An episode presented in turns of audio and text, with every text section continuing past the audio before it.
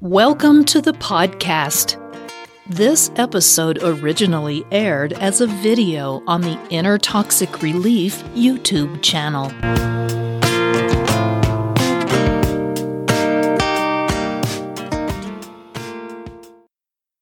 Inner Toxic Relief presents How to Get Out of a Relationship with a Narcissist. Because a narcissist is dependent upon you for external validation, it can be really hard to get out of a relationship with them. They desperately need your attention and adoration, but it's not a good situation for you. Narcissists are really charming and enlivening when they want to be. At the beginning of any kind of relationship with a narcissist, they are really kind and often love bomb you. They make you feel like you're the most important person in the world. Who wouldn't want to stay with someone who makes you feel like that? Unfortunately, it doesn't last long, and once they lose the motivation to be nice to you, all that charm disappears. In its place, there is criticism, coldness, and demanding behavior. That escalates into narcissistic abuse. After being exposed to narcissistic abuse, you might begin to doubt your own perception of reality, experience low self esteem, and feel confused. That can result in attempts to avoid conflict, and you might become more deferential as a result. Before long, you feel like you've lost that happy, confident person you used to be. It's very common for the victims of emotional abuse to feel attached to their abuser, since the narcissist in your life will intermittently give you positive reinforcement. That can even cause you to become trauma bonded, whereby you become childlike and addicted to the slightest sign of approval from your abusive loved one. To prevent that, Keep watching to discover just what you should do when ending a relationship with a narcissist. How do you get out of the relationship? After suffering narcissistic abuse long enough, it's no wonder you'll want out of the relationship. But how do you get out? These tips can help. Education the first thing you should do if you're feeling like you want to leave is learn everything you can about narcissistic abuse. See what is happening to you for what it really is abusive and undeserved. Educating yourself will help you get out of the denial you may be experiencing. It will also help you become empowered and will help you understand that you are not alone. Join a support group. You're probably codependent after being abused by the narcissist in your life. And yes, there's a support group for codependency.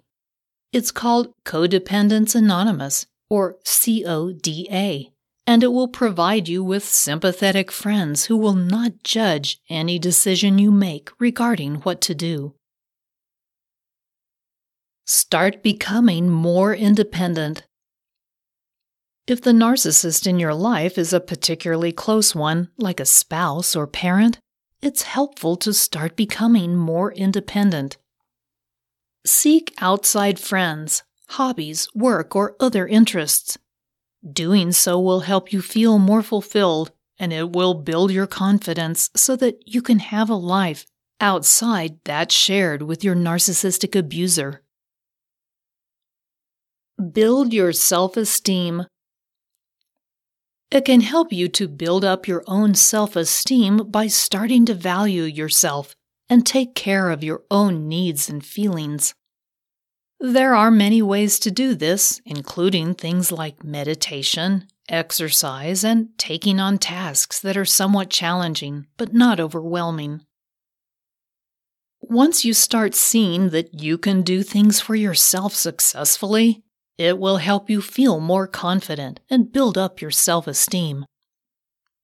Set boundaries. The more boundaries you can set and maintain, the more confident you feel about getting out of this relationship. It will also help to build your sense of self worth and it will allow you to see just how frequently the narcissist in your life will violate your boundaries. That ultimately will build your confidence that leaving is the right decision. Identify the narcissist triggers and detach from them. If you pay attention to what sets off the narcissist in your life, you'll start to see certain patterns. Maybe there's a particular topic of discussion that really gets them worked up, or perhaps it's every time you have to go someplace without them. Whatever the pattern you identify, detach from what triggers them. If they start yelling at you, tell them that's one of the boundaries you set, and as promised, you're leaving the conversation and perhaps the house until they can speak to you in a respectful manner. Of course, if this puts you in danger of physical abuse, you should immediately get yourself and any children under your care to a safe shelter. Physical abuse is a repetitive cycle, and you should never have to put up with this in your life. If this is your situation, pay attention to the cycle of violence with the narcissist in your life and decide in advance what actions it is safe for you to take. Learn to nurture yourself. It's vital that you learn how to take care of yourself including your emotional self. There are many ways you can do this, and it's vital that you be compassionate with yourself to recognize and grow your sense of self-love. After years of emotional and or physical abuse from a narcissist, it can be difficult to have compassion for yourself. You've been told you're worthless, but nothing could be further from the truth. That's why it's important to nurture yourself as you grieve the loss of this relationship. Yes, you will have to grieve even the loss of an abusive relationship. It's a change in your life, and not only are you losing the relationship you had with the narcissist, you are experiencing profound internal changes. You will have to process those in a loving way as you move forward. Go strictly no contact. There will likely be many times when you might feel compelled to contact the narcissist after getting out of the relationship. They were likely a big part of your life. Still, it's easier for you as you recover from narcissistic abuse if you can go completely no contact. If the narcissist in question is a spouse and there are children involved, you might not be able to go completely no contact, but you can control the time, place, and nature of that contact. Keep the contact impersonal and don't engage if the narcissist becomes triggered.